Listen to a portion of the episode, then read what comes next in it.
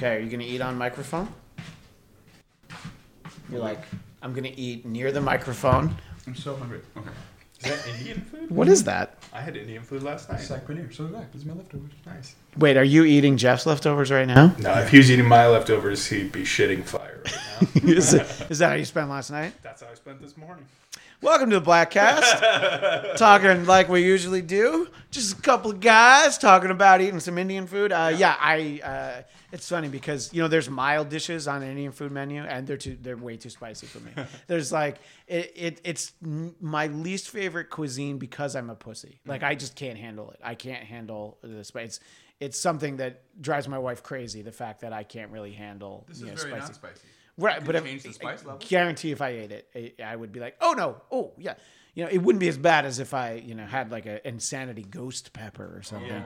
But I so like I love spicy, and there's this uh, dope Indian food spot on Ventura called Lal Mirch in like Studio City that I always loved to go to, and I, I would always get it hot, and I would always be like, yeah, make it hot, and it was good. It was like real spicy. I always sweat a bunch, and my nose runs when when I eat some real good spice.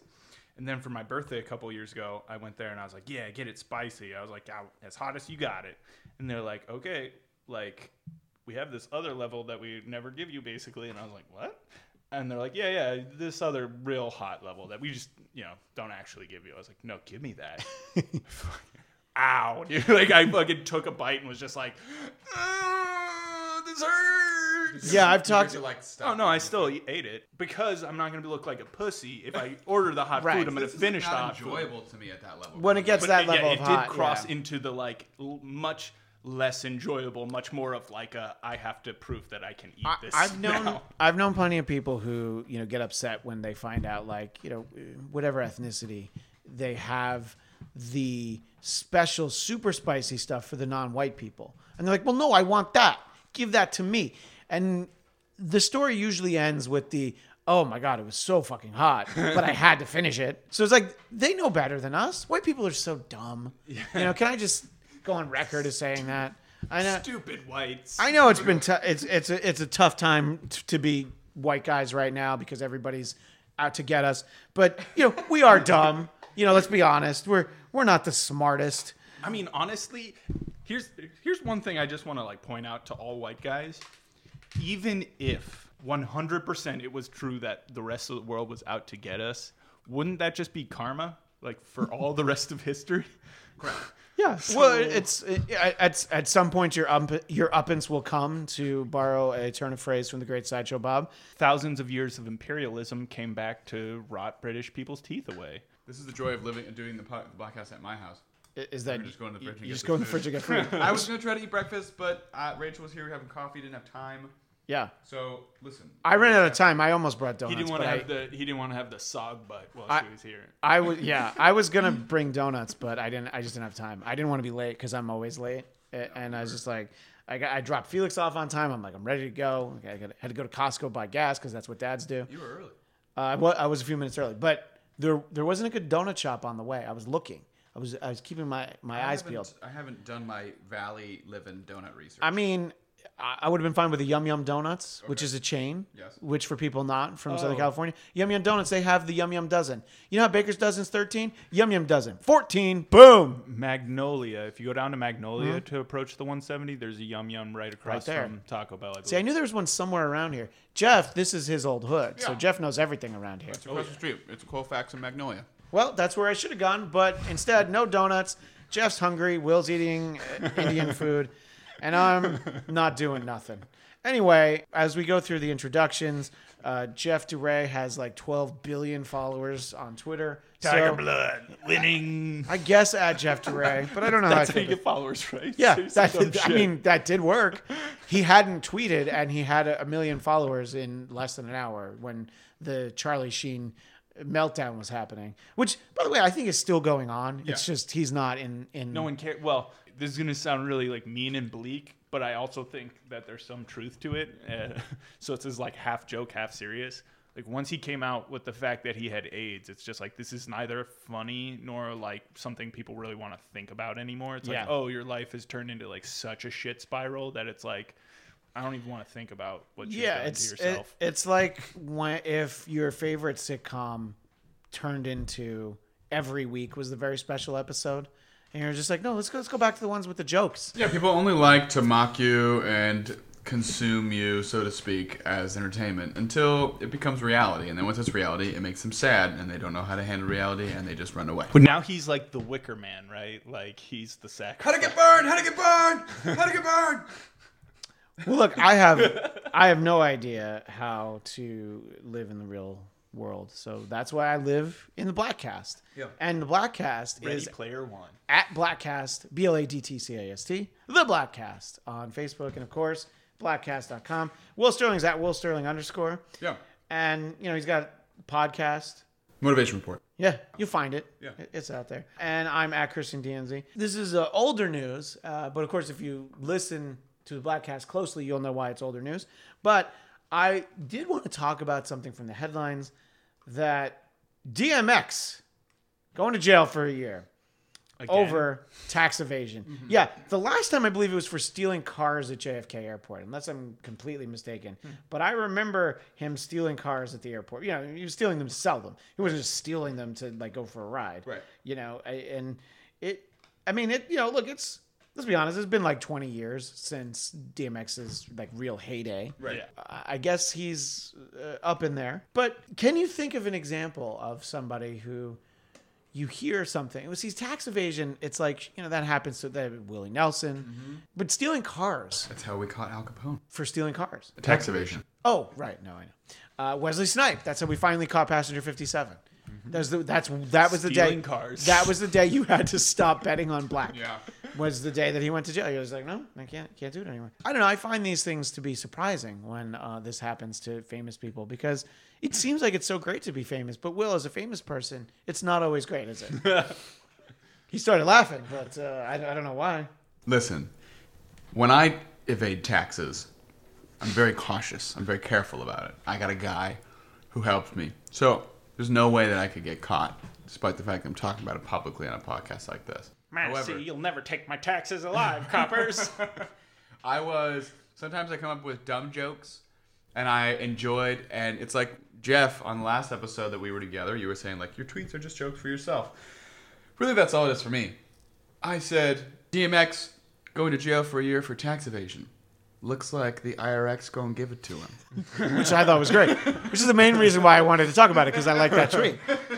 See, that's that's what it really all came down to. Great. Best joke. Not the best joke I've ever had. That was a couple weeks ago, but that one. I, Well, I'm all talking right. about. What was the best joke you ever had? Did you hear the one about the guy who got high as a motherfucker? He tried edibles for the first time. Which, when you say it, it, it it's it's not as funny as when you read it, Right. Because it's Oedipals. Text based. yeah, D it's O It's D. a Yes. written Yeah. joke. yeah, which is which is where I do best. The the written jokes. I just heard I was listening to a podcast and they were talking about some cult and like Oedipal complexes and shit, and I was like, Oedipal? I thought it was the Oedipus complex, but I was like, so I looked up Oedipal and I was like, oh, that's a way to say it. And I was like, Yeah. Oedipal sounds like edibles, and I was like, there's a joke. And I was like, did you hear the one? Funny enough, when I thought about, did you hear the one about the guy who got high as a motherfucker? He tried edibles for the first time. I was like, that's funny. Oh yeah, motherfucker. Okay, cool, great. Like, so totally just wrote like, itself. You stumbled into the joke. you didn't itself. realize how brilliant you were. Correct. That's amazing. True comedy. That's what we deliver here on the Black. I give myself pats on the back for coming up with nicknames for Trump, like Donnie Trumpet. and that has is the sort of thing that's led You know, to you because he blows. having more than 10,000 followers on Twitter as Donnie Trumpet Donnie because he Trumpet, blows. he blows. Is that exactly what you tweeted? Was something Donnie like Trumpet dot dot dot because he blows? No, it's like uh, I got a new nickname for Trump. I think I remember reading that and being like, Yay! you just laugh because it's like, oh, that's good. Uh, well, as we alluded to a couple weeks ago, the last time we were together, one of the things I, I wanted to talk a Popsicle little bit about was Jessica Jones season two on Netflix, and it's very divisive. And there was a back and forth that uh, Will had with uh, a friend of the show. it was but not he's back and forth. It was I said one thing And then he went, what- promptly left. So he sta- he had a statement. You and went back. Yeah. and I went back and forth. That's fine. I'm mentioning that because that's with our friend Rob Lorch. That's not the only. He's not the only person that I've heard the things that he's saying About Jessica Jones. about Jessica Jones season two being hard to watch. Mm. That has become sort of a, a popular narrative that th- it's hard to watch because the people are unlikable, and I say that's what happens when your shows are set in New York because in New York everyone is unlikable. I should know. What are you trying to say, Christian? That's not true. I don't want to be a pirate. Which, by the way, apparently uh, Jerry Seinfeld uh, stole comedians in cars getting coffee from a guy who pitched it to him and shot a pilot with him. I just read that. What? So uh, yeah, that guy might be entitled to some of that Netflix money that uh, Jerry millions just got. of dollars. Yeah. Speaking of Netflix, did you see Spielberg's comment on Netflix essentially where it was like or it wasn't specifically Netflix, but it was basically like movies that don't have like long theatrical releases or go straight to Netflix shouldn't be considered for the Oscars. And it was just like Incorrect. First of all, that's just dumb in my opinion. But Yeah. like, as Steven fucking Spielberg, how do you not understand this thing called context? And in context, the Academy Awards that we just had, the only movie that was nominated for things that went straight to Netflix was Mudbound, the one that had a woman uh, nominated for a first time, and for a director and like uh, minorities, like everything you were trying to fucking include, and you're gonna come out after the uh, ceremony and be like, that shouldn't have even been fucking nominated. Like, do you not understand how stupid you fucking are? Also, look? the post was so fucking average. So calm. I didn't even care to see it because I don't care about Spielberg's movies that much anymore. Like, mm. I'll go see Ready Player One because it looks interesting. But like, I didn't see War Horse. I didn't see a lot Oh, of. I did not see War Horse. because I, I just like you don't matter to me anymore. Well, the classic Spielberg magic is kind of is he. I mean, you can't really recreate that because it was born in the '70s and '80s. But the thing that's frustrating about him is that Spielberg is critical of a of a of a model and something that has been blown out of proportion that he helped create. He invented the modern blockbuster with stuff like Jaws and E.T. movies that stayed in the theater. And he's always like fucking bemoaning mm, like Transformers and shit. And he's like, in my day, E.T. was in the theater for like three months and it just kept making money over time. It's like because it was different then. But There that's why it stayed in the theater. movie that came yeah. out every three Yeah. months. But you made those fucking movies. Like you made the same thing that was just a different model. And then understandably a business is going to try to be like, let's make a ton of those movies and flood the market and just make a bunch of money. And it's like he keeps he keeps he would like revolutionize things and then the industry would change and he'd be like, it wasn't like that when in my heyday. I'm like, you don't. I understand you're Spielberg, and I adore and grew up with and am inspired by so many of those early movies. But like, every time he fucking comes out and says something, I'm like, I just so like Ready Player One. I'm like, look at the fucking shit that you bought into on your own stuff, and, and all you've done is create a green screen movie with one fucking actor roaming around in a soundstage, and you want to be like, "Eh, Netflix should have to do. Go fuck yourself. Like, come on. It Use just- practicals. You have the money, you douche.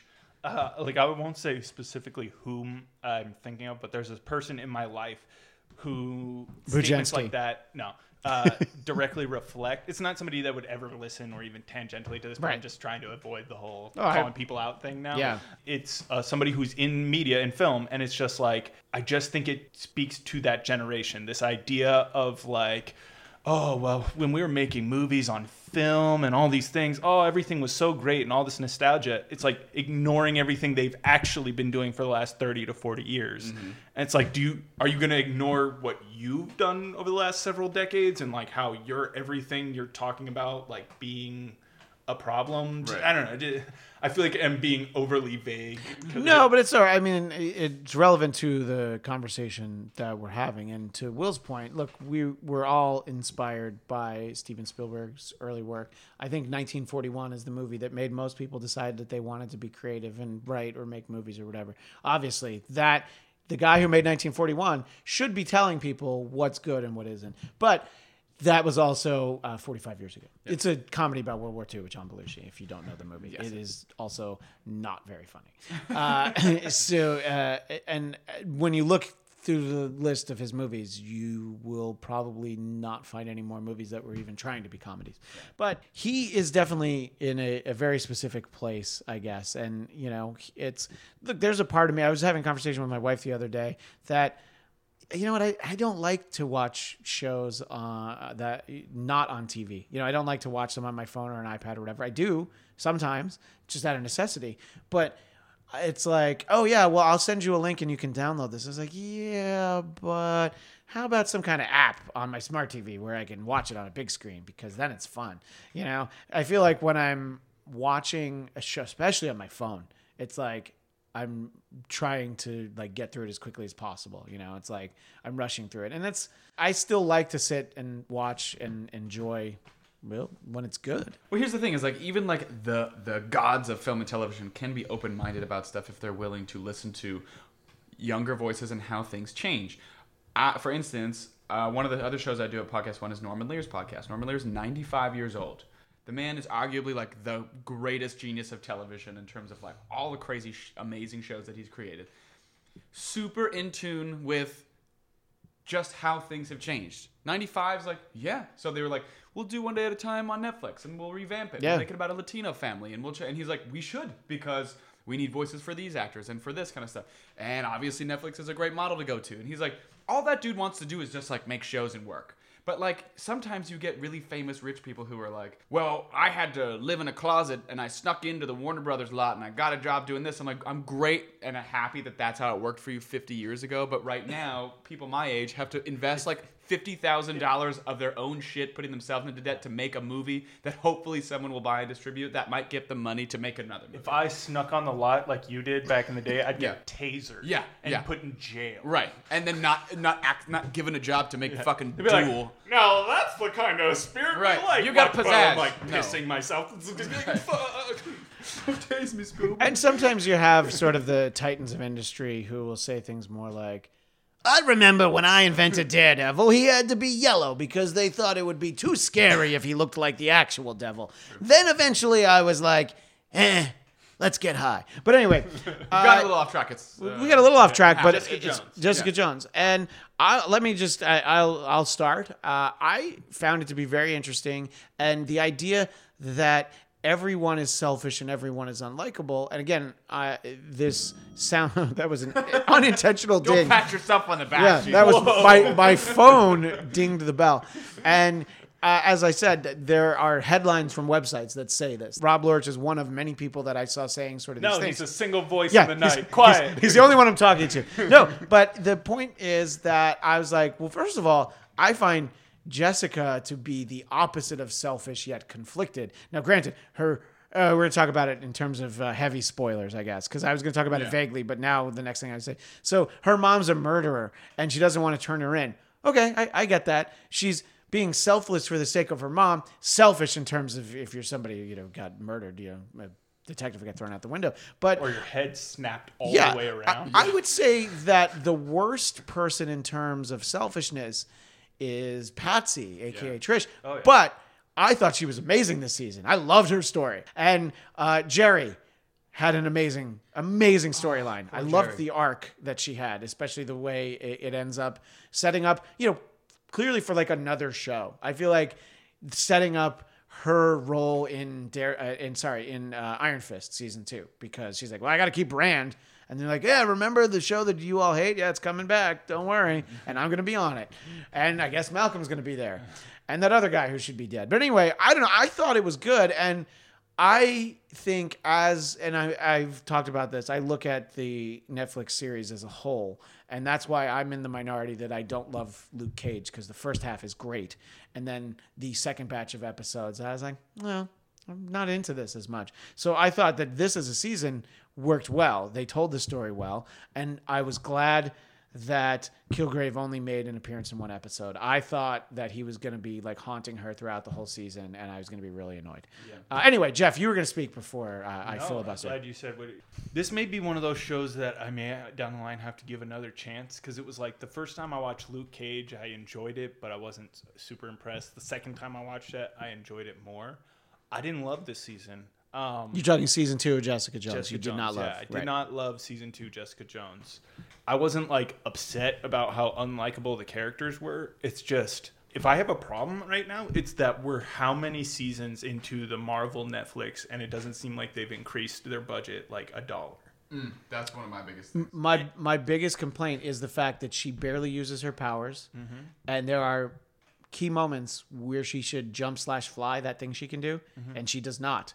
And there's if you want to say like. Yeah, I uh, twisted my ankle the last time I did it. Or You, you just need one line to explain why she doesn't do it. They don't explain why she doesn't do it anymore, and it's probably because Jeff is saying they don't want to spend the money on having her jump. She's not flying. She's ju- so you just need to have the part, and they did it for her mom She just has to fall back on the ground. That's the effect that you need, and it's Jumps frustrating. over gates. Yeah. Well, here's what she does mostly, and I'm taking this from Howard Stern, who was talking about watching the show. Her power is breaking locks. That is what Jessica Jones' power is. She's very good at it, and apparently everything in New York is padlocked. And Jessica's like, yeah, well, fuck that. Anyway, uh, I agree with your your criticism there, Jeff. So I think starting from that point, I just like right off the bat when everything just started to feel cheap and stuff, I I divested my attention and I started playing on my phone more. So I just don't think I caught this season as intimately as I had the first season because I loved the first season and I felt like it really pulled you in. It made you like feel like you had to watch what was going on because of the nuance, and I just didn't feel any nuance in this season. Um, I see the idea of like the unlikability, but to be frank, like I never liked anybody in Jessica Jones. So last season either. No, nobody Yeah. in the show was like cool or likable. It was like you've got angry Luke Cage who's just like pissed off about this like lady where it's like there's no resolution. Like what are you expecting to happen here? Like we're just going to be upset about something. Like I get that in real life, but like this is a happy comic book TV showy type thing. Like okay again that fit with the noir that's why it wasn't an issue at the time right and then jessica uh, everything that she is as an anti-hero you had uh, trish who was like you could see that she had a history but it felt like she was had like worked through her history. And that's why um, i think some of this like drug addict stuff that happened with trish just felt like really bullshit based on my personal experiences of like dealing with drug addicts and drugs and shit. Just like her whole demeanor was just like boring and cliche and i just didn't care at all about her getting hooked on that uh, breathalyzer shit Yeah, the the inhaler. Oh well, uh, Trish's response to you would be that you're cray cray, but that's all right. If, Cray cray. If we could have, if we could have, if we could have seen Patsy on tour, uh, what an amazing Also, experience! that no would've been. other lyrics besides whatever that one sentence is. S- It's yeah, just repeated something about over cray cray, and yeah. over and over. Yeah, that's yeah. Think about that that share song. You know, do you believe in life after love? That- that's the song. Yeah. So, No, and by the way, more to it. a- and I would say Patsy, Patsy would be great opening for Cher in There's Vegas. a lot I'm more just saying. lyrics to that Cher song. How dare you, Christian? I, It's a- I- I that's a di- I didn't realize gem. that I had pushed a, a, a specific button there. Uh, yeah, I see, and that's the thing why I liked this season because I liked that they were giving the side character something to do. You know, Malcolm in the first season, well, he's just a junkie uh, uh, until the end. So I thought it was interesting. There's definitely moments where you're like, well, you shouldn't have made that decision, but that's fine. I mean, it's fucking TV show. So- malcolm isn't an unattractive man but i didn't buy him as a player for a second because his because of his hair. everything else that they've established about him as a character isn't the type of guy who's just gonna like run through girls mm-hmm. like oh i'm a recovering drug addict my first like thought is to create a support group of people who've been affected by Kilgrave, what he did in the first season. Like everything else that we've learned about Malcolm, like, oh, let me help Jessica. Oh, let me do this. Let me do that. And then all of a sudden it's like, oh, and now it's season two and he's just running a fucking train. Like every hoe that comes through. You're like, Uh, that's why I, I liked. That's why like I liked him. aggressive. Yeah, I liked that he was just uh, you That- know just just hoeing it up. Well, it didn't feel aggressive because it didn't feel too genuine to me, right? Like they didn't try to overly throw it in your face, but then they addressed it later on when Jessica's like, "You're not just gonna like sleep away that hole in your heart, like with all the women coming through your house." but it sure is fun to try. Uh, Will, uh, your thoughts? Uh, you know, you can compare it to other seasons of these Netflix shows or in general. I would say, in terms of my enjoyment of it versus what I had problems with, it was like 75 25. So 75 enjoyment, I 25 most problems. of it. yeah, 25 problems. It, I thought I got off to a slow start. I'm probably right there with you. That's Yeah. probably a good ratio. that first episode or two was a little difficult, and then I wasn't a huge fan of how it all tied up, like ultimately in the end with her mom and Trish and all that kind of stuff. And now Trish, I had to Google because they make this little like inference that Trish has powers. she's because she's Hellcat. Hellcat, and I was like, oh, I didn't even know. Which is exciting. That that's the other thing is the idea that Trish will get to be Hellcat at some point. Uh, Right. is, is great. which for me. presumes that she's gonna be a good guy, obviously. But like, I thought Trisha's story was like painful in a good way because I was just like, oh my god, it's so hard to watch. And at first, it didn't feel that way, but I thought that they handled it pretty well because she's with somebody like Jessica Jones. One of my big problems too, and I had this problem even in season one, and now that we're into season two of stuff, it's like you have to acknowledge more about the fucking defenders. You just saved the whole goddamn state, half of this East Coast, She- from a huge threat. She does reference it. A little bit. No, like, there's including- one time. Yeah. There's one time she references it. Not That's enough. enough. No, it's enough. She one also time. used to get butt fucked by one of them, and we just kind of like. How do we know it was in the butt? Well, Because we that's that's been kind of like that's an established, established thing in the that she comic likes. books. That's been established. That's Bladtcast canon. That's been discussed on the Bladtcast and before. even in this last season, to me, and maybe I'm just assuming here, it seemed implied that she was taking it in the ass in that bathroom when she like hooked up with that random. oh, dude. Yeah. Well, that look, that has a lot more to do with the like, kind of like, TV harder show because she like wants the pain. where you show sex and the people don't actually get naked. It's a lot easier to film from behind. And you know, look, Jeff, you, that could have been doggy. We don't know. We need to really delve into this I'm and just- find out what was the writer's intent. I'm just uh, extrapolating based on what we know about who she's supposed to be, and I feel like taking it in the ass is the ty- type of thing that they will only ever allude to in a show like this. They will never directly address that. I would hope not. I, I I'm uncomfortable talking about it. Well, not anal actually, sex- not really. Jessica Jones' desire for anal sex aside, I Why would you ever put that ass side? Sorry, sorry, Dave. I liked when it kind of started picking up and they were solving the mystery together, her and and Trish. I loved Jeri was like my favorite part this season, and that fucking scene where all her shits get stolen is just so heartbreaking. I'd agree. I love it. So- But I loved this the scene where she has the hookers over for the party. yes, See, that's the, the highs and the lows. drown her sorrows. Yeah. Um, I just she was my favorite part of the season. No, I and- they and how that sh- the best out of anybody's story. Her retaliation for that betrayal is uh, pretty amazing, Yeah. actually. Just the way that it plays out on screen, it's Right. like an afterthought. And She she's made like, it him eat her parents. yes, exactly. um, I like that they gave Malcolm more to do. I, I, I actually thought that that like the string of girls was gonna lead to him relapsing. That's what it seemed like they were pulling on. Like he was gonna end up with some girl and she was gonna ask him if he like wanted to do drugs, and he was gonna end up being the one with the drug problem, not Trish.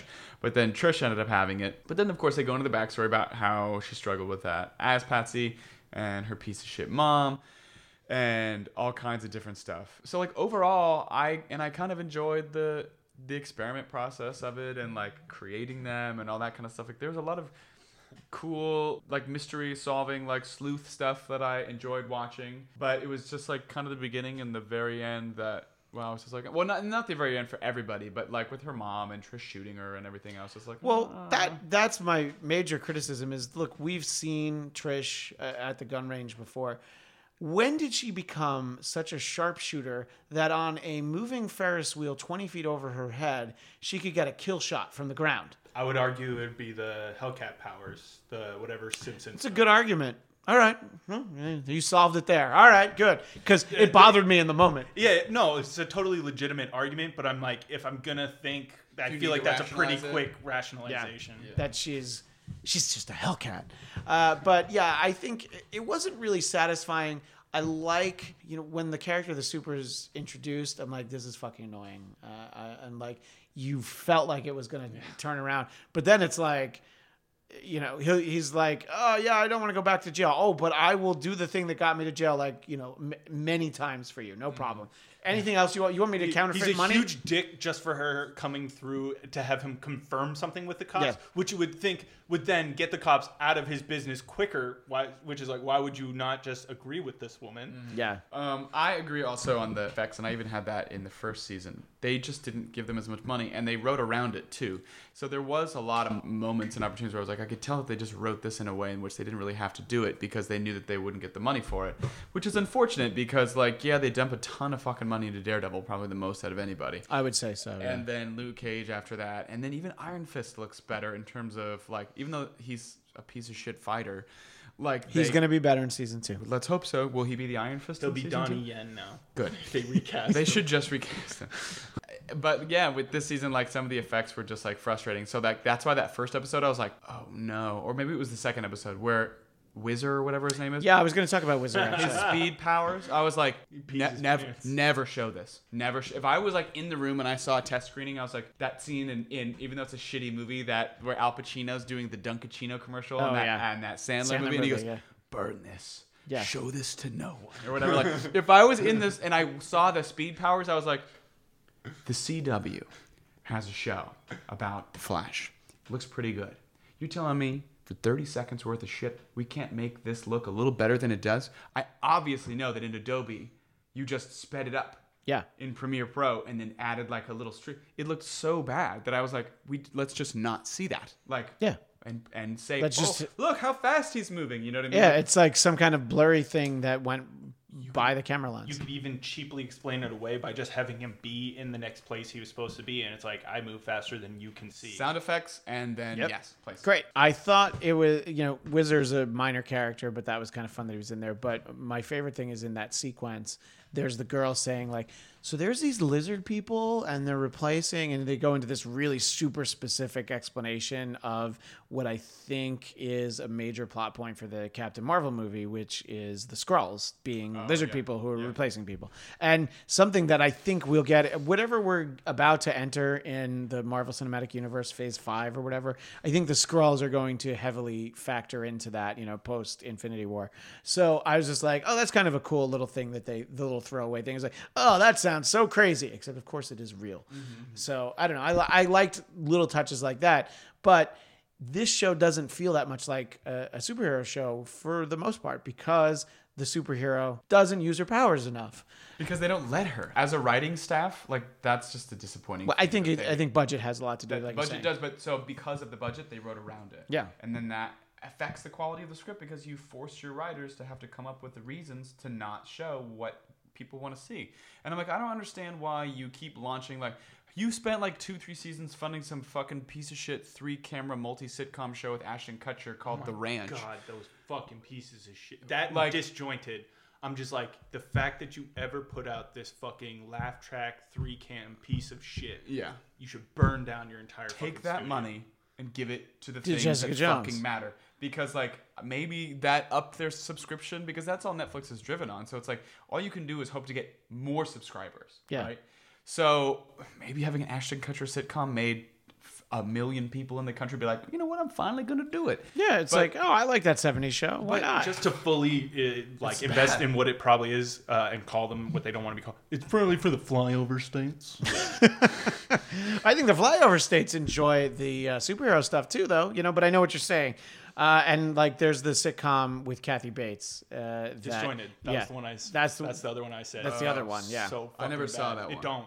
Is it Yeah. a See, sitcom? it's, yeah, it's Yeah. another But three it's, multi cam, it's multicam. multicam, laugh track. Just I thought you were saying The Ranch Overly is a disjointed show. I legitimately forgot there is a show called Disjointed. we Natasha and I watched it when it first came out because the whole thing was like at her shop. They were like, "Oh, look, there's a show about what we do. Like, we should all check it out, see what's up." Couldn't make it through like Yeah. 15 minutes of the first episode because it just started off and it was like, "Whoa, Kathy Bates, why are you in something this bad and this Yeah. like poorly made? This is astonishingly bad. This is like worse than something I would have expected on the Emerson channel." Wow, that's that's pretty hardcore. So, you're saying that it's so bad it could be a standalone Star Wars movie? Mm, I don't think it would be good enough to solo. Are we? Tr- is this transitioning?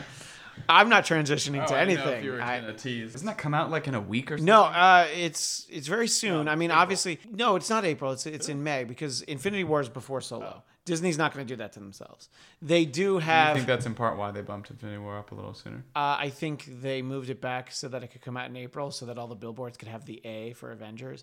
I actually don't think that, but I think that as soon as they did, they're like, "Oh my God, we can use the A on everything." Yeah. Yeah, uh, I think they wanted to get a little further away from that, but I think they also wanted to get further away from Deadpool. Which, when we talk a little bit about the Fox properties of you know the mutants and the X Men and those characters, you can really get the feeling that Disney is ready to sort of take all that stuff back and they're going to shake a big old etch a sketch and start over because uh, there's excessive reshoots on Dark Phoenix, which is now bumped to February, which bumped 19, right? right. Yeah. 2019. Oh, sorry, yeah, February, February, course, yeah. that's the year. So it's bumped New Mutant. It's we are bumped, into. I keep thinking it's 2017. it's bumped New Mutants for the second time. Yeah. So New Mutants will come out a year and a half after it was supposed to, and Whoa, you get the f- yeah because it was supposed to come out. been sitting in the can. New Mutants is supposed to well they're, they're reshooting a lot, so it's not going to just sit in the can now. But it was supposed to have come out at the end of February, and then Twen- this February? well, I think it was you know it was in the wintertime. It was like before the summer movies. Okay. New Mutants was going to come out, and they're like, oh no, they ain't coming out. And so then they moved it to next year, but they were going to have Dark Phoenix still come out in November. But you know, Sophie Turner, who plays Jean Grey, she's got to do Game of Thrones, Mm-hmm. which of course Game of Thrones schedule is pushing back the reshoots. So see, Game of Thrones just ruins everything. That's all I'm trying to say.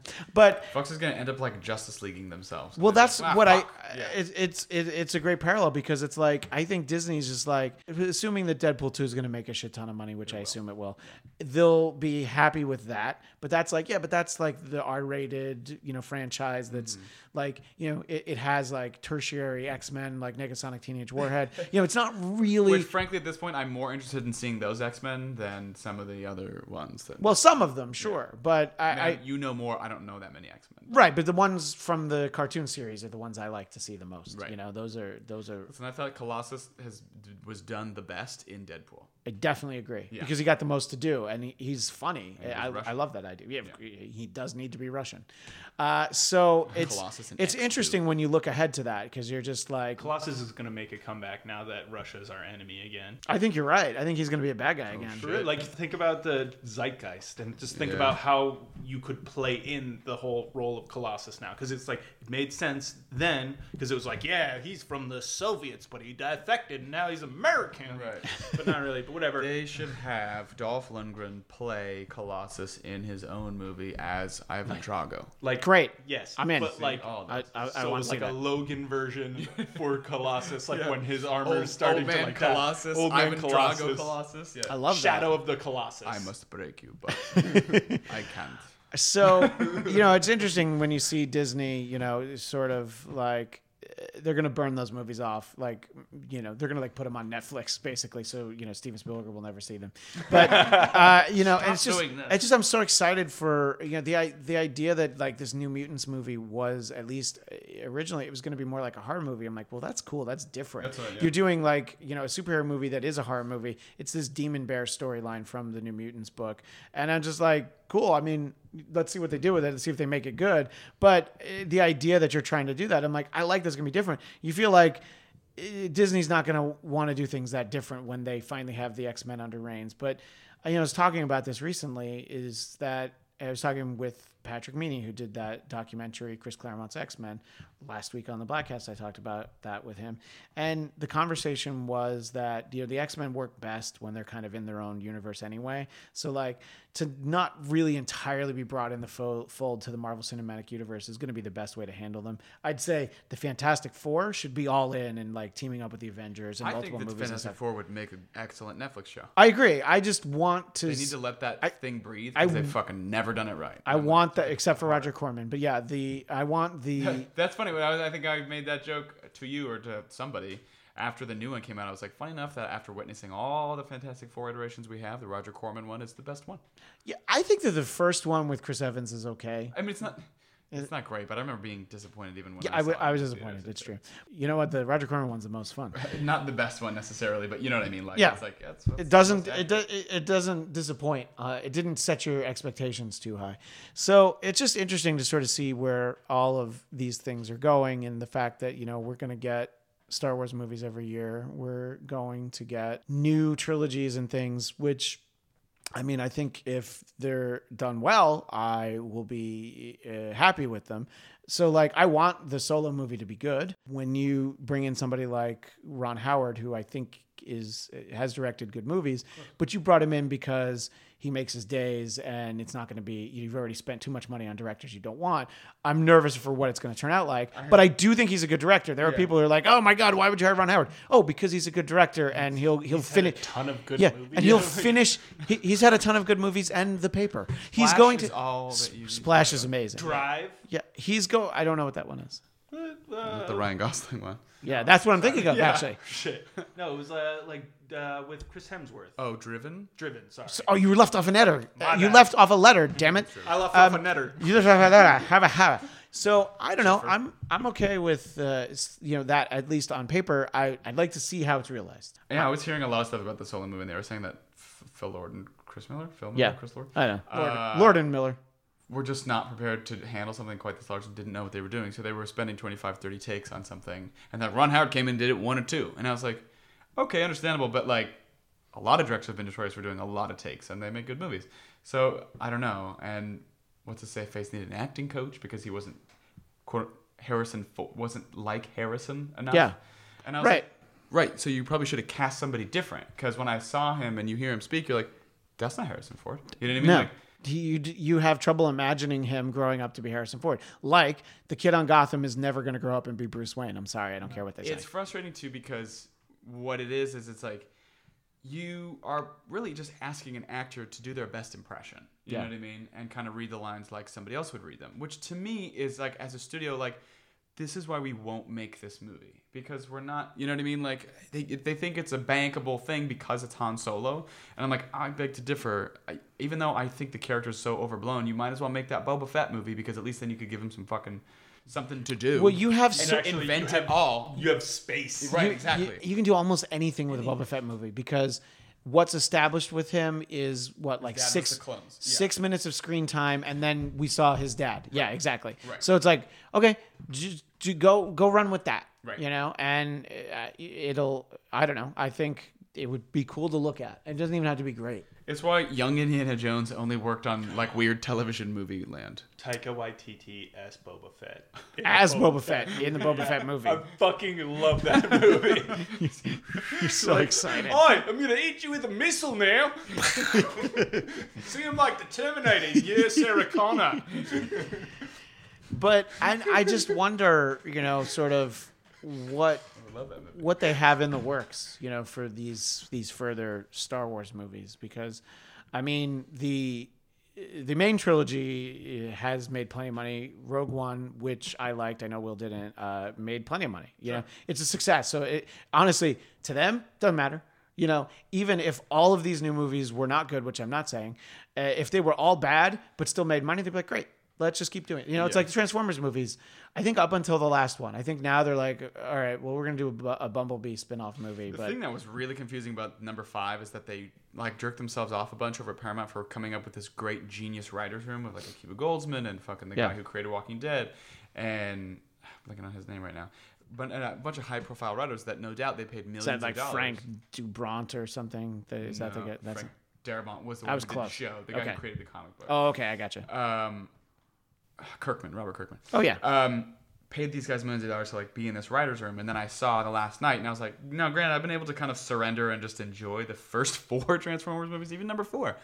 And I saw this movie, and I was like, "Fuck, wow, everyone's bored, and no one knows what they're doing, and the story makes no fucking sense. And even Michael Bay is like, well, just get IMAX cameras and shoot it, and and make it look good. and big. like how exactly Anthony Hopkins wandered into that movie. We've talked about this before. Even the me, the person who can be pleased with a Transformers movie up until that point, which is like stretching it, I was just like, come on, it is not that hard. To me, I'm like, am I crazy? Like, look at all of the information that you have. Like, it's not that hard to at least make it an accidentally okay just okay. Transformers Yeah. movie, as opposed to like a fucking three hour long I think the biggest problem- Merlin. What?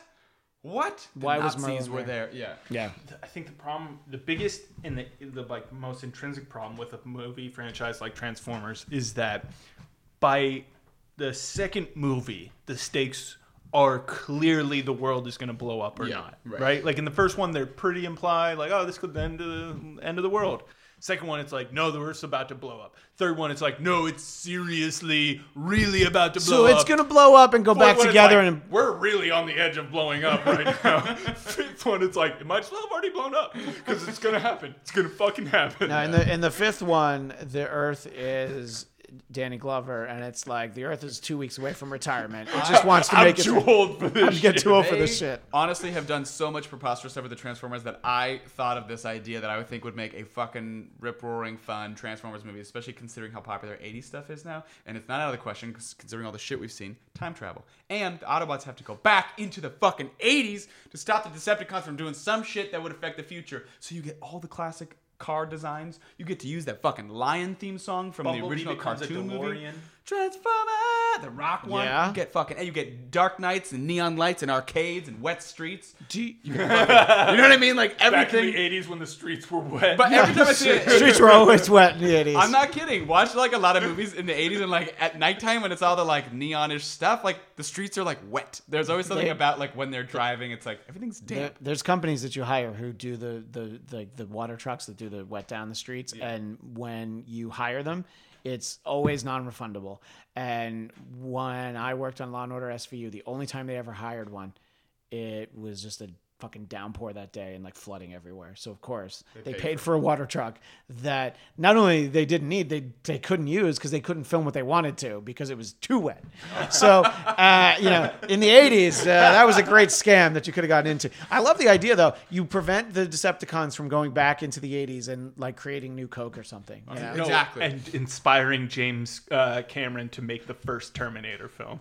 Well, yeah, you need to make sure that that happens because that is a fixed point. But honestly, like sounds fucking ridiculous, but no more ridiculous than any of the things that we've already seen. That's And true. Make it. People keep thinking that these blockbusters need to get bigger and bigger and bigger and more and more complicated.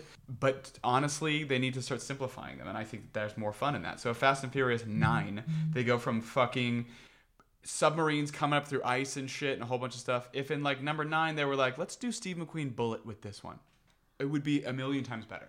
Like we need to start strip. We've built it up so big in blockbuster land that unless it's a Marvel movie where it kind of like lives in that space, like you can strip down even movies like that, which is where I think Daredevil is such like good as a TV show. But like something, um, I don't.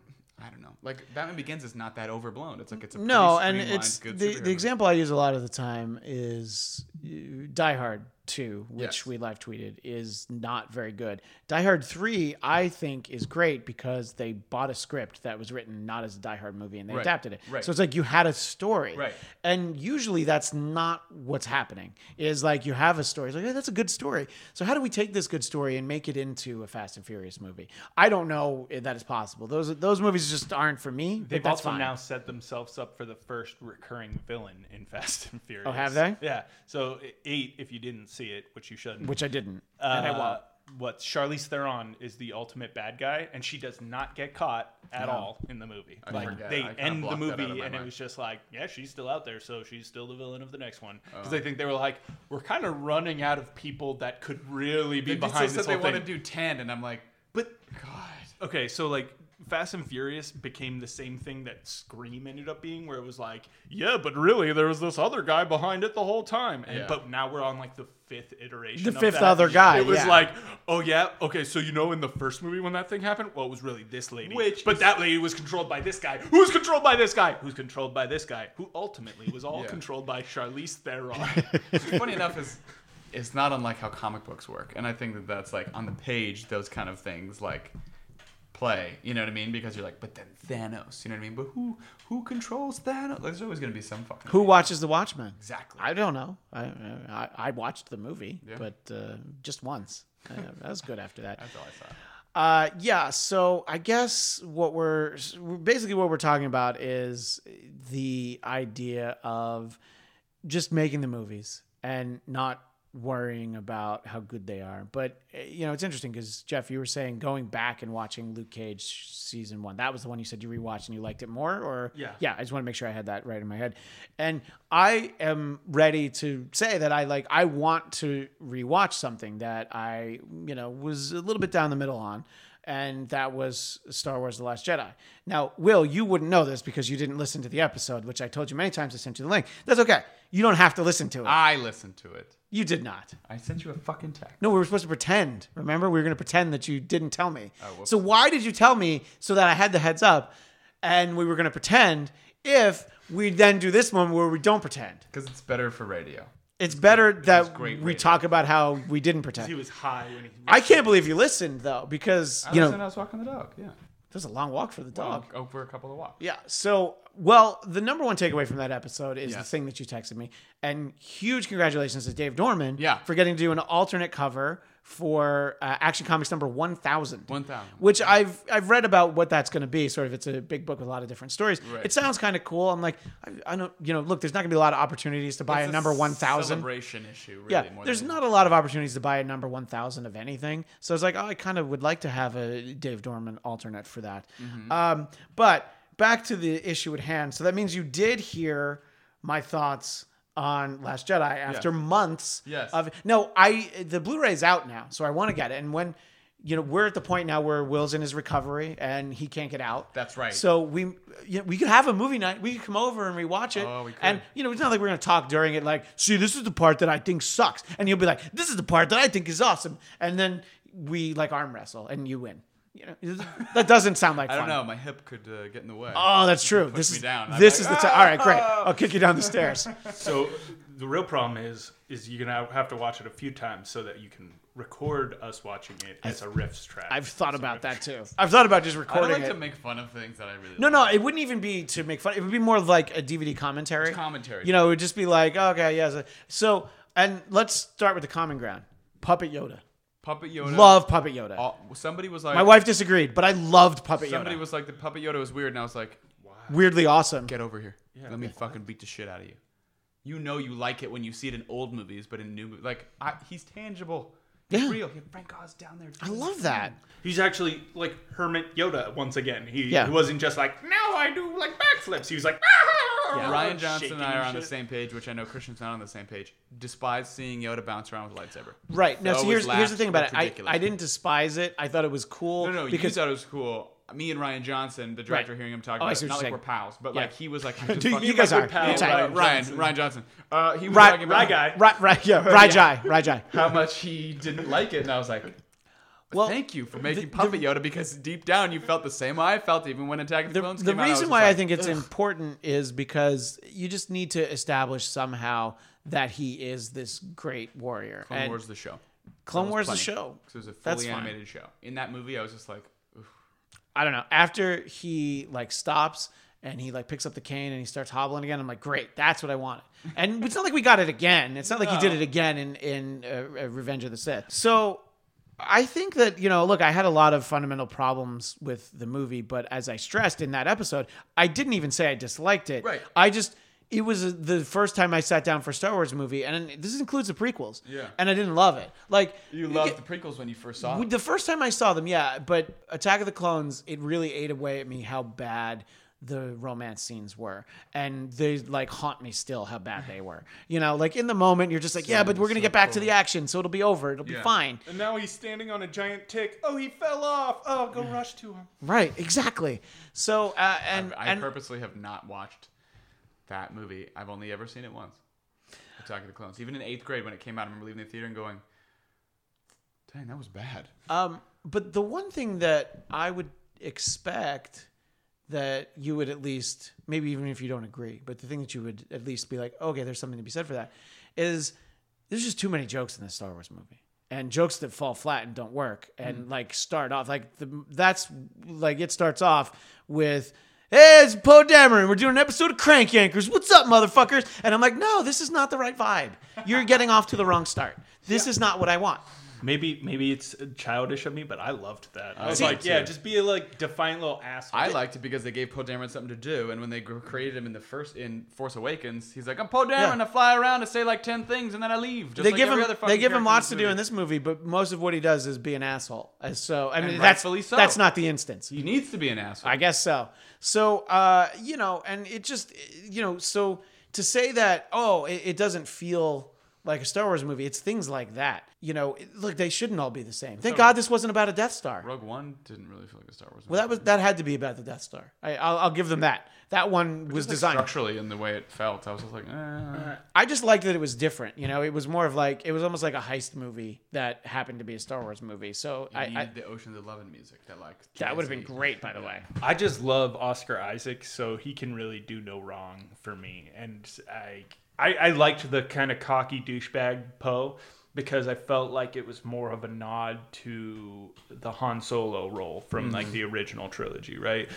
uh, without having to be directly like, see, and now he's the love interest of the main girl, and he's like a scoundrel, and he's a, you know, it's, right. he's like a member of the resistance who's also got a little bit of an attitude, a little bit of like a cockiness problem. Yeah. And uh, you know what? In in the age of uh, Times Up and Me Too, he is a, an anachronistic character. He will not respect women who tell him what to do. That's what I'll say about Poe Dameron. You know, he's he's just a male chauvinist. He doesn't. listen- Uh, and uh, Laura Dern is one of those things that takes me out of the movie. Like every time I see her in her purple hair, I'm like, "Where's Laura Dern in this movie?" It's what I always say about Vin Diesel. Why is Vin Diesel trying to act? Why is he on my screen? Why is he talking? Why is he saying words? And I was just like, man, it would just be great if it was just some other actress that I didn't know How who it often was. are you watching Vin Diesel movies? uh, I've seen him in probably two movies and like parts of movies. And I, the reason I, You I like him as Groot? well, that's perfect. I don't see him. and he, if he says the same thing again and again, that's that's fairly Basically accurate. what he does Yeah. already. Oh, is that what he does in Fast in, and Fast and Furious? Yeah. I am Groot. Um, I'm Dominic. I'm Toretto. Dominic. I am Dominic. so I, look, I I was glad that people liked the movie more than me. I wished I liked it more, and that's why I want to see it again because I hope that uh, I'm able to. You know, it's one of those things I always say on the Bladtcast. These are the kind of movies that I need to watch again because I'm just too amped up in the moment. I'm too excited about like, yeah, but what happens next? But what happens next? What happens next? When you actually know where it's going, you're like, all right, I can catch a little breath. Yeah. You know, and like I know what's coming. You know, like the second time watching Civil War, I'm like, I know when Spider Man's coming in now. Mm-hmm. It's all right. See, It'll be fine. I mean, I love and Captain America is my favorite Marvel guy, along with Spider Man. I watched First Avenger like endlessly. Could still watch it endlessly. Love that movie. I just learned I have a friend who that's his all-time favorite, least favorite Marvel movie, and I was like, get over here. So you told you told me that, and I can't. I like. I can see that if it's not your favorite or say, but yeah, I I know people that Your don't like least favorite is the first Avenger. Are you and fucking and kidding me? and not Thor: The Dark World I or any of the Hulk movies. I rewatched Thor 2 recently. Yeah. Not as bad as I remember it. Yeah. It's not bad, Still you're just don't like- recognize Christopher Eccleston Ever. until the end when you see his name come up. You're like, he was in this fucking movie. And they never used Oh him. yeah, Malekith. That's Yeah, right. barely fucking used them. Barely but used like, him. s- I was just like unbelievable. But Winter Soldier, I could watch a bunch. Civil War, I saw it once and I got halfway through it a second time and I was like, nah, I got it. You you know, you can jump around on the Blu-ray for the scenes with Spider-Man if you want. I was But, literally like- about to say like, come on, just watch the the fight at the airport. It's like the That's- best part. that of is the well, part of of it. course, of course. But like, it was just that. It was just that reveal in the end that just fucking killed me. When they were like, when he finds out that Bucky is the one who killed his parents, and they're like, "Did you know?" And he goes, "Yeah." And I was like, really wish we had that information at any point in the two and a half point, hours. yeah. Any point. Like, because now this the crux of this whole conflict is built on nothing. Yeah. Because you didn't tell the audience that he did, and if you did, there would have been a conflict going on in him for the whole movie, and you never gave it to us. And as soon as that happened, I was like.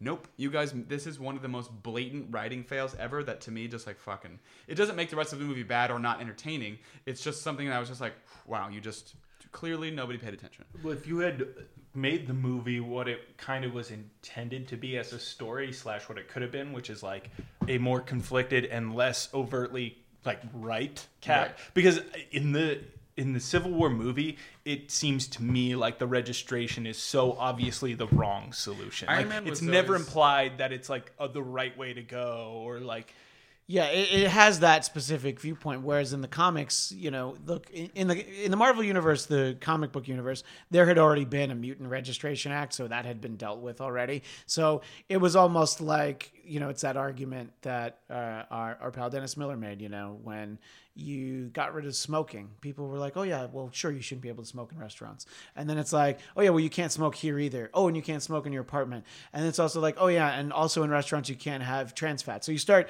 going down the list of things you can't do and can't have. So it's like in the Marvel universe, it's like, "Well yeah, nobody likes mutants," and then it's like, "Yeah, but oh, everybody loves Captain America. Why should he have to register?" You know, so it, it's sort of an it's a much more it's the one thing about the because the I don't like the comic series, the ongoing crossover uh, Civil War event, mostly because of how it ends. Yeah, I- it's terrible. Uh, I love how it includes the Punisher, though. I Yeah, was like, that's Break sweet. it into the fucking- yeah. yeah. But I, I was just like, yeah, they, they, that's the level that it has. Is like, well, here's why people feel like it's important. And you're right. In the movie, it's like, no, this is this ain't this this shit ain't right. This is not good. You do not need this. because it's you basically just it seems like you have uh, the only reason Iron Man's even into it is because of his colossal fuck up that was Ultron, which was like the last movie before this. Everything in the Marvel universe is all pretty much Iron Man's fault. It's Yeah. like, I- by the way, you're fucking- definitely right. Yeah. like duh, everything is Iron Man's fault. And I'm like, maybe if you weren't such a fucking piece of shit, arrogant douchebag, we wouldn't have as many problems. And But yet then he wouldn't have are. as many jokes. It's true. So you know, it's a trade-off. even the Vulture was his fault. That's true. The vulture is his fault. Yeah. that's a great point. Yep.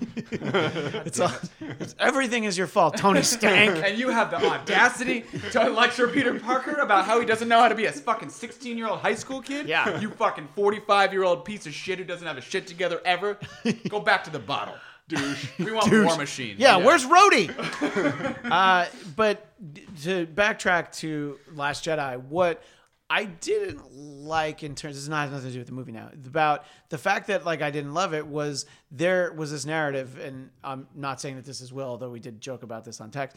Was that oh you don't like it because you're old and you liked the movies when you were a kid? I'm like there is something to be said for that, but that's not because I liked The Force Awakens. I liked Rogue One, and I wanted to love this movie, and I still say I don't dislike it, but I didn't love it, and like I don't know if it's because of the fact that the Force Awakens was like the Dane Cook of movies, where it's like, hey, remember this? Look at that! Oh my god, what about this? Hey, remember when this happened? Oh my god, we get this too. And it's like, like- yeah, That's so- an incredible observation. that The Force Awakens is the Dane Cook. it is the Dane Cook of movies, and I was excited, but I'm not excited when I see Dane Cook, oddly enough. But and so then this was like, okay, now we're gonna move the story forward, which I applaud the moving the story forward, but then it's like, well, then there's all the side stories that I I don't think I needed. I would have loved if this was that Star Wars TV series, and then this was spread out, or instead of over two and a half hours, over like five or six hours. You know, I was just like, well, this is a Star Wars movie, and I just. I just wanted, I don't know what I wanted, but I didn't quite want this. What were you to say, Jeff? Uh, I was just gonna say that I'm pretty sure I made the comment about it being like an older generation rejecting it, and that comment was more derived on um, some of those guys I play that Star Wars game with on my Right. phone, right? So when the movie came out, they a lot of them were up in arms, and a lot of them are like older, and it's like you know these guys with like You can say it, my age. no, older than you, because I was gonna say like these are guys with t- like kids that are in high school or Oh, okay. like like you know whatever, and they were straight up like, oh, I didn't like Kylo Ren, like he's disrespectful. He's trying to say you shouldn't listen to authority, and so was like Ren. These are bad lessons to be teaching our kids. Like this is exactly the like direct quotes from these guys, and I'm like, wow, this movie went totally over your head, then old man. Like what the fuck? Right, which, but as I talked about on the episode where we talked about it, like Kylo Ren is what I think I like the most in this movie, and Yeah. I thought he was so worthless in The Force Awakens. I'm like, what a Yeah. bad character. And then I'm like, oh wait, this is really cool. I like where that's set up for part, uh, Episode Nine. I think that that's in a great spot. They I- moved that along really well. I He was thought, a really well written villain because he. But only in this movie. Yeah. not previously. No, no, not Yeah. previously. But in this one, like his point, like that's the thing about like well-written bad guys is you're like, man, you're fucking horrible, and if you got your way, like everything would be terrible.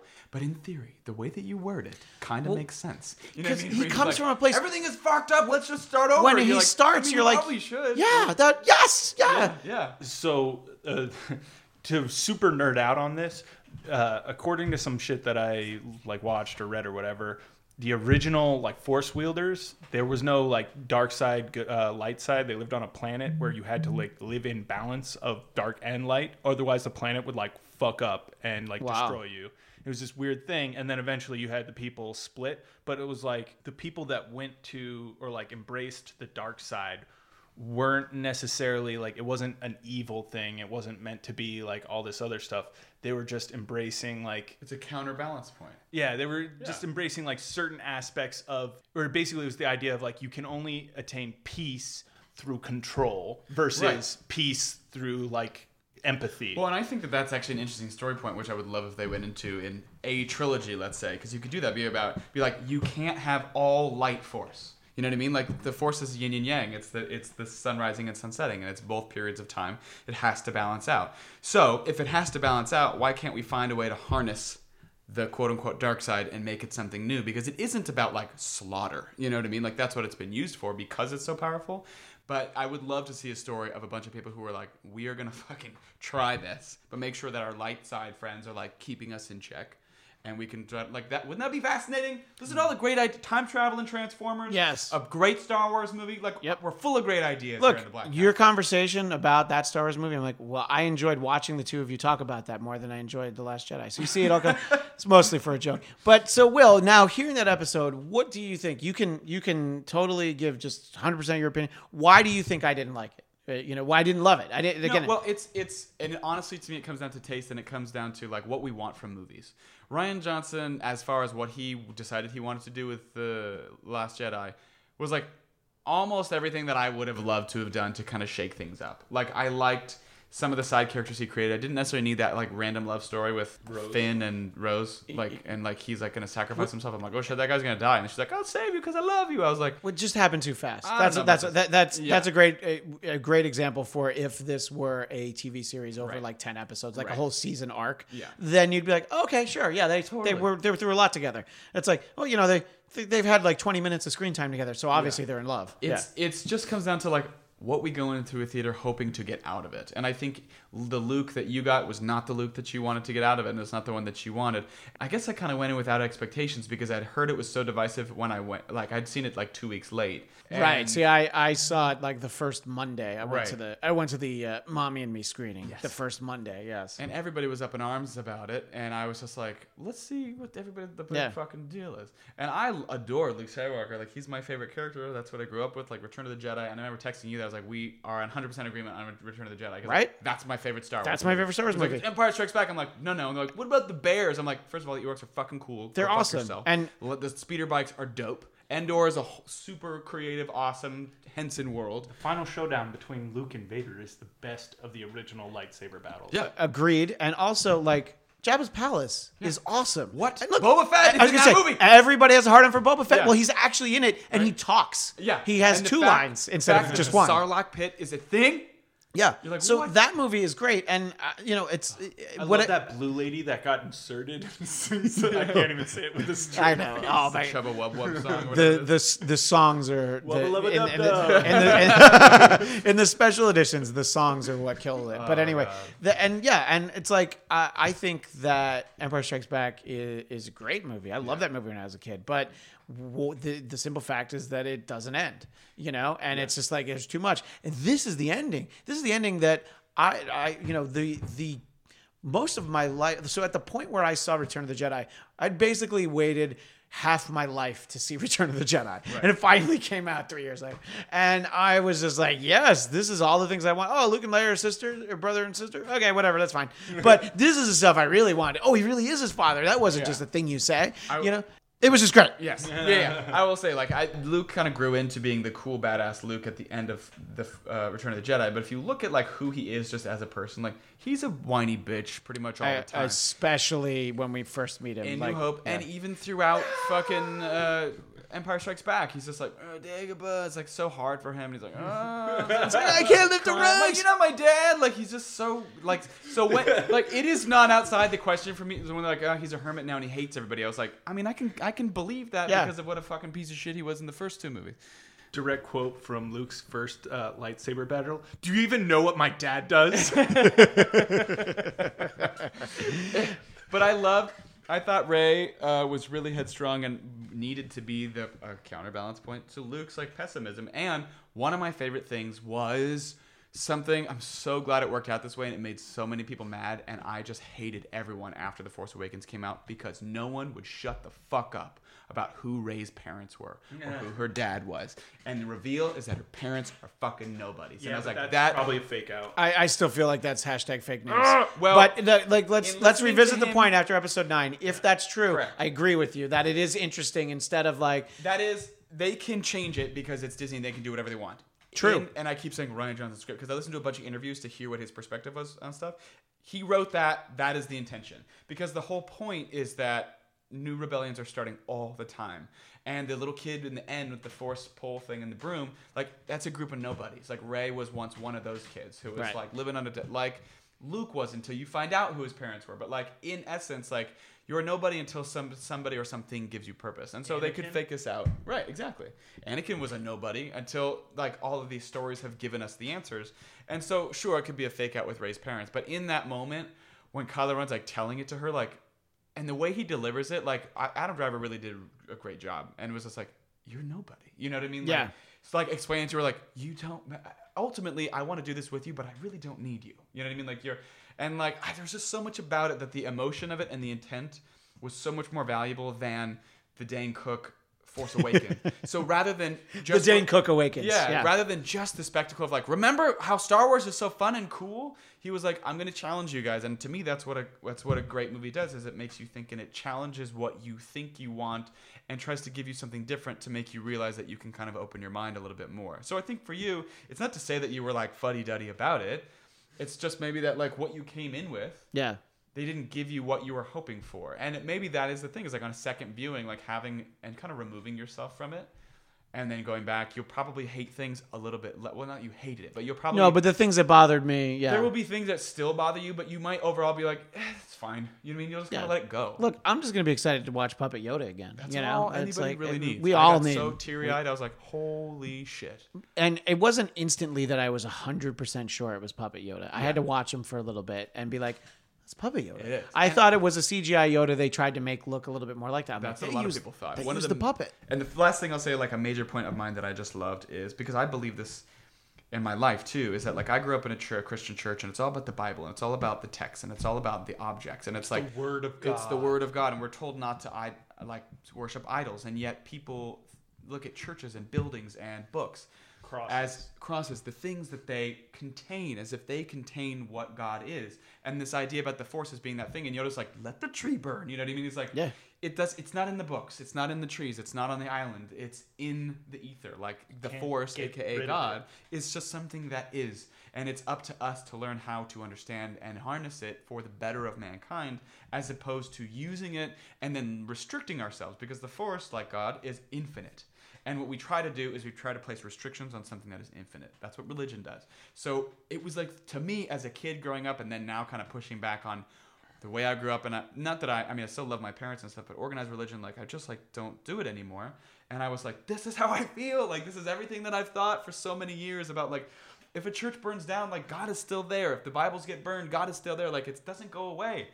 And so that was my biggest takeaway. Is I was like, oh, this movie gets me. It just gets me. It does get you. And I, I don't know. I mean, look, it's uh, not going to have me any slower to uh, sit down and watch episode nine when it does come out. Yeah. And I look, I'm looking forward to uh, you know spending a little bit more time with it. And I don't know what's what kind of uh, deleted scenes there are. I know there are some on the Blu-ray, so it'll be interesting to see if that helps in any way. Just ten minutes of Luke sucking on the tit of one of those things. That was a little weird to me. I was like, Which like no one wanted that. I that. don't need to. I didn't Yeah. need to see that. Yeah. We we put that scene in the movie because we wanted to know right then whether you were with us or against us. exactly. That's when they lost the half of the audience. That's what, yeah. It's like that. Dana Carvey saw that scene was like, "What?" Fucking millennials walking Uh, in on their cell phones, the- tweeting. We've we've gone a little long uh, today, as we often do. But the one thing that I want to talk about before we uh, wrap it up is movies that I have expectations for and think are going to deliver what I want. Uh, you, William, posted that even though you are, it is well documented, your Marvel fatigue.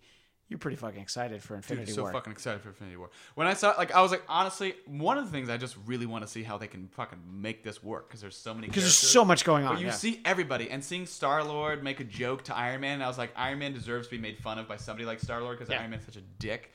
Uh, and Everything that makes Iron Man special would be negated by somebody who lives in outer space Yeah. with all that advanced Yeah. technology. and who behaves kind of like him. You know what I mean? So like, and there's just so many. There's good jokes in the trailer. Captain America has a fucking beard and looks like a badass, and I hope he dies. And I say that in the best way possible. well, he, he will have a very meaningful death. I if he love dies. Finality more than most people know. I think because this is going to sound like I'm getting deep, but I don't mean it this way. But it is, in fact, my psychology.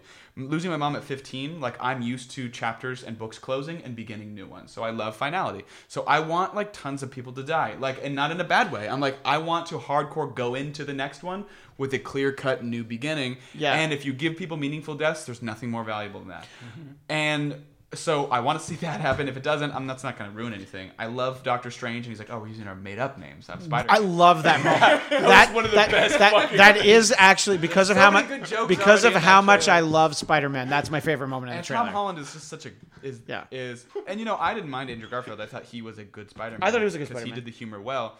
But really, it's taken us three fucking versions of it. But I think we really finally got like the best Spider-Man we've ever had. But Disney wants you to know that the next Spider-Man is the one they're going to really get right. The next guy. It- yeah, right. The next guy. Whenever they have better the next, not. they're like, no, I know. Well, I don't know if they'll make adult. They'll do Miles Morales, and then you won't see it.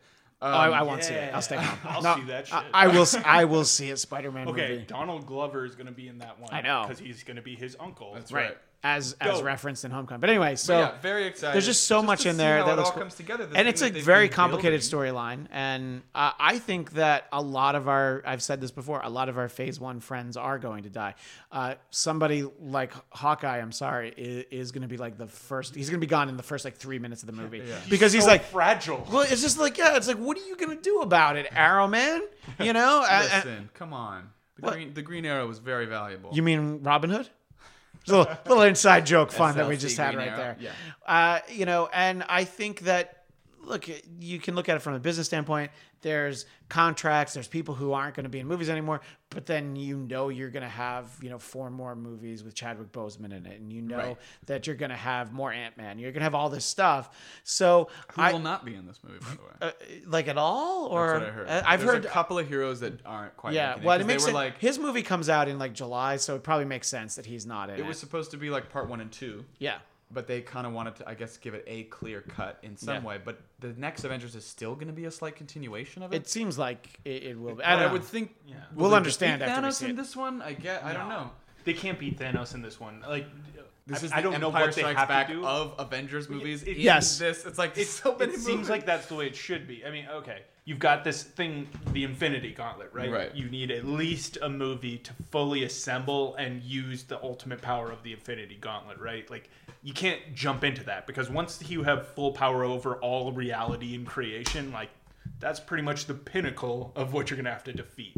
So my best guess is that would be the kind of thing that you'd get at the end of the first movie or something, or enough of the power that it's like, fuck, we can't defeat him. So- now we need a whole nother movie about figuring out how to beat him. the movie's two hours and thirty six minutes long, and that includes credits and post credits and mid credits sequences. But I feel like just shy of two hours, he's gonna Thanos is gonna have the Infinity Gauntlet, and he's gonna start using it, and that's when it's gonna be like, uh oh, we're really in trouble. See you next year, everybody. We're gonna really figure it out then. He'll Once probably he kill like it- a Captain America or something. That's what I'm saying. You see that one. shot where he catches the hand. Yeah, probably it'll be interesting to see. But I, I don't know. I'm very excited about it because we're gonna it's gonna deliver on on so many different levels and so many different characters.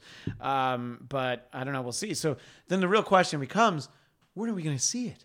You got to go see it with your lady now. You have to go see all No, your Superman I mean, movies with your lady. We can always go as groups. When does it come out? The end. So it comes out on April 27th, which from the posting of this episode is you know like mere days away? Okay. Uh, or a week away or something. You know? And so that's the Friday. You know, the Thursday night is a little tough to do, but there. 27. Yeah, exactly. Happy 427. Happy fortune. Yeah. what- Twenty eighth. So the twenty, yeah, the twenty seventh is indeed the uh, the Friday. So it's you know in the good old days we would just uh, all duck out and go see a movie on Friday. That's the last day before Heather goes to work. So I know she wants to see it. I don't know. We could we could bring ladies, but I don't know. I mean, we Yeah, let's bring ladies. Why we bring we? the ladies. We're all gonna sit down and talk about it without the ladies. So what Yeah. the fuck does it matter if they're there They can see it. Yeah. Oh, yeah, and maybe they'll they'll give us insight that we're not smart enough because they are women and Well, they're we did see X Men all as a as a as a as a thruple.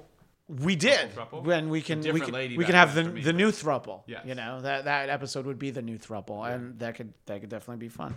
Uh, so I don't know. We'll have to figure out when we can all see it because I want to I want to get talking about that. Well, I want to talk about it now, but I haven't seen it yet. So You can't. We got to. Yeah, well, I, could- I could try. You- what We just you- keep talking about the trailer for What if two you had hours. a s- w- one past an advance showing? Would Heather be super mad if I gotta go? Uh, I think she'd get it if I had a zero. If I had a plus zero, Okay. you know, uh, she'd be like, "All right, I know you want to see it." But then I'm like, "What am I going to talk about it by myself?" Because nobody saw it. So therein lies the problem. But anyway, uh, so that's in our near future. And I was thinking that even though we just had Liev on, he's so excited for Deadpool. Do do we try and see it with him? I mean, if he's willing to come to the you know the valley, we should always make Liev come to the valley at any opportunity. we Yeah, get. well, at, this point, he's completely off the wagon on a bender, so you know we might never see him again. he? So. Did he- did well, by the complete time, his- did he all right, complete his day so in all honesty, by the time we're to it? recording this, he's on day fifty-one of fifty-eight, so he's not done yet. Okay. So he, but by the time this is posted, he'll definitely be done. Do you think on day 59 he's just fucking trashed? yes. You do. Yeah, I think uh, he'll. Wasn't it meant to lead up to something like a, a Well, uh, he- for Stagecoach, he So- had to make sure he did it before Stagecoach. Yeah, Yeah, but exactly. I'm just saying, like, He's if it- planning a weekend where he's going to be shit yeah. yeah, exactly. So we'll see. It- We'll have Stagecoach. there's a culmination. But here's the best part about David. He's gonna not, or I'm hoping he'll, for my own benefit uh, and laughter, that he'll have forgotten that his tolerance has significantly Oh. decreased with 60 days of sobriety. True. Three Coors Lights in and he's fucking done. He's gonna start yakking. Well, let's hope we have a microphone we can put near him that he doesn't throw up on. Yeah. Anyway, uh, well, this was a this was a fun chat. Uh, it's always great to talk to the guys, and you know, I think if we come over for some bedridden, Will can't really get out of the house. We have have some movie nights, Yeah. do some things like that. But uh, hopefully, you're able to get around in time for Infinity War, or or if not, Jeff can put on the Yoda backpack from Empire Strikes Back, and you can just hop in there, and he'll Oh, carry you yeah. around. Okay. That sounds like a legit move. but we have to do a front flip. Yeah, absolutely. Which, by the way, great for social media. Yes. Because if there's anybody who needs more followers, it's Jeff DeRay at uh-huh. Jeff DeRay, Will Starling at Will Starling underscore, and the Motivation Report. MotivationReport.com. That's really all you need to know. That's you'll get it. You'll get How many everything there. followers does it have? The Motivation Report Twitter, like 200. It's very low. Yeah. I never tweet from it. I just tweet true. from it when there's It's- a new episode. I just know it's at Motivate Report because Yeah. that used to be the only plug that I would give for it. And Yeah. then you're like, you know, there's a website. I'm like, all right, settle down. And in any case, uh, I'm at Christian DMZ, and the Bladtcast is at Bladtcast, B L A D T C A S T, bladtcast.com. And of course, like the Bladtcast on Facebook. Let us know what you think. Maybe we'll do another mailbag episode again soon. That was fun when we did that, you know, not two hours ago, but like two weeks ago. Yep. So uh, let us know what you think and let us know what you hate. I, your hate only makes me stronger. Okay. so please uh, share that with us too. And we will see you, sorry, Dave the dog, next time on the Bladtcast.